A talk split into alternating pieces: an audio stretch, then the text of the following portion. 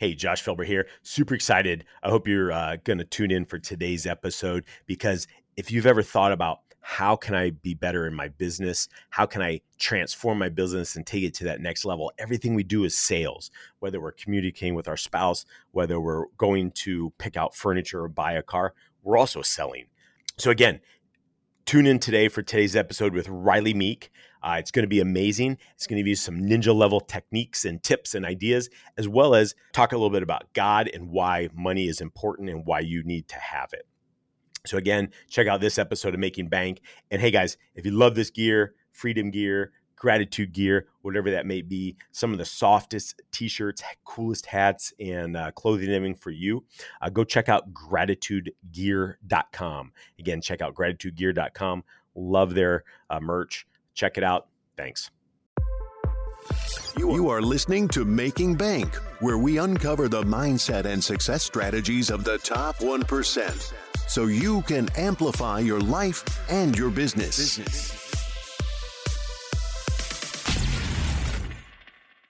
Man, I uh, so I grew up in a small community in South Dakota, uh, which yes, that that is a state. Uh, for those that, that don't recognize that, it's a great place to be from. Uh, there's not a whole lot going on there now. So um, my entrepreneurship journey though started at an early age, the age of 15, and it was more so out of a desire of of well, really learning what I didn't want to do, and that was have a job, have somebody put a value on my time. Um, not uh, work is great. We we're, we're all called to work, right? But what I didn't want is, or what I really didn't appreciate was somebody putting that value or that hourly rate on what my time was, um, even at, at, an early age. And so that just started my kind of journey into entrepreneurship. Um, I intentionally had to seek out mentors because uh, there wasn't a lot to to glean from in the the community that I was in. You know, I grew up in a town of about a thousand people. Oh yeah. Uh, so I, I yeah, that was about right, the size of mine. so, well, yeah, um, where it's like church is right across the street from the bar. You go to church and then you go to the bar afterwards, right? It's just the way of life.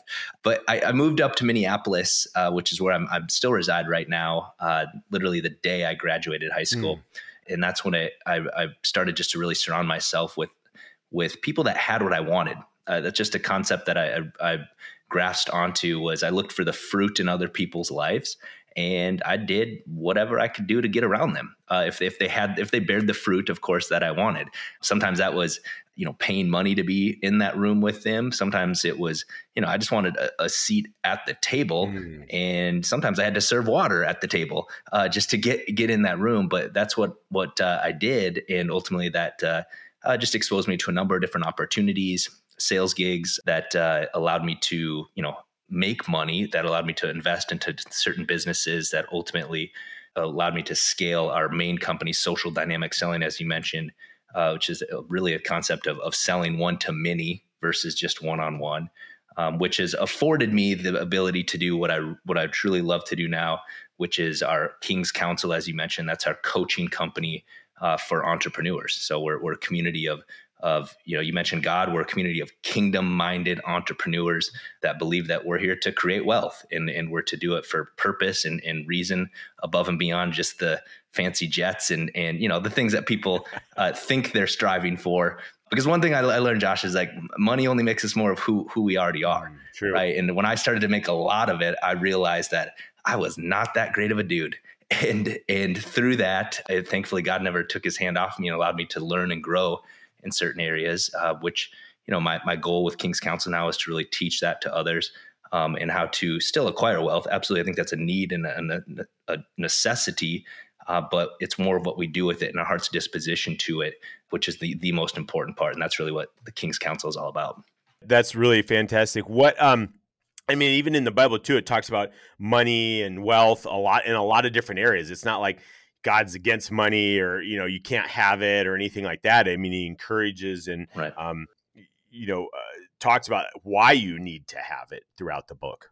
Yeah, yeah, absolutely, man. I mean, it's it's God that gives us the ability cr- to create wealth. It's Deuteronomy eight, and uh, the the problem that most Christians, I just believe the Christian community, and this isn't a, a shot at them at all because I am a Christian, but most of them are are broke, broken and defeated. Mm. And they think that somehow that is more virtuous than than um, being able to walk into into the God given authority that He's given us, right? And it, it's not more virtuous to be broke, uh, and it's not you're not wicked to have wealth, right? It, it's like it, it's our heart's disposition to it. At the end of the day, a lot of a lot of believers will say, "Well, you know, isn't money the root of all evil?" It's like, no, it's not. Money's simply a, a freaking tool, right? It's it's a piece right. of paper, number one, but also it's it's the love of, it's the verb in that sentence that that really is what gets people. And uh, and I think just in that Christian community, it's like if if I can love God first and, and make money serve me, that that's how we can actually operate in authority as as kingdom entrepreneurs and believers. And um, again, man, that's what we coach on within the King's Council. That's awesome. And with that too, I mean, I know one of the biggest things is even, you know, is like you can't go out and help and em- empower others or help others, you know, if you don't have the wealth to be able to go do that. And yeah. it doesn't do any good to put yourself in poverty and in debt to be able to, you know, try to do that when you're better off generating making wealth and then, you know, going back and helping as many people as you can. Absolutely, man. And, really what what what really brought this to light for me was the parable of the good samaritan. Whether you're a christian or not most people have heard this this parable before. And it's if you actually you know spend time and read it and study it the way that i did i realized that it's incredibly expensive to be the good samaritan if if you think about it because if if you actually read it it was uh, uh, the samaritan was walking on the side of the street and a guy got you know basically freaking mugged and and he's beat up and he's he's wounded and he needs help and actually the scripture actually says the priest passed on the other side of the street because he didn't want to help him. The, mm, the priest yeah. did this, right? And then the Levite did it. And then the Samaritan comes along, which in my probably sick entrepreneur mind, I'm thinking, this guy's on business, right? Like he's rolling through, he's got things to do. And then he sees this guy and he's like, oh, snap, I gotta, I gotta help him and he bandages him up. He takes him to the inn. He actually pays for him to sleep in the inn. And then he says, listen, I got to go on. And, and again, in my mind, I'm like, I got to go on and, and conduct business. Uh, but when I come back, if there's even, if there's debt due, I'll take care of that then. Just take care of this guy. And then it's not two sentences later, uh, Jesus actually says, which one showed mercy? Mm. And it's, it was the Samaritan. And, and then he says, go and do likewise. And I was like, oh man, if I'm called to be the Christian that Jesus has called us to be, it takes an incredible amount of money to be able to do that.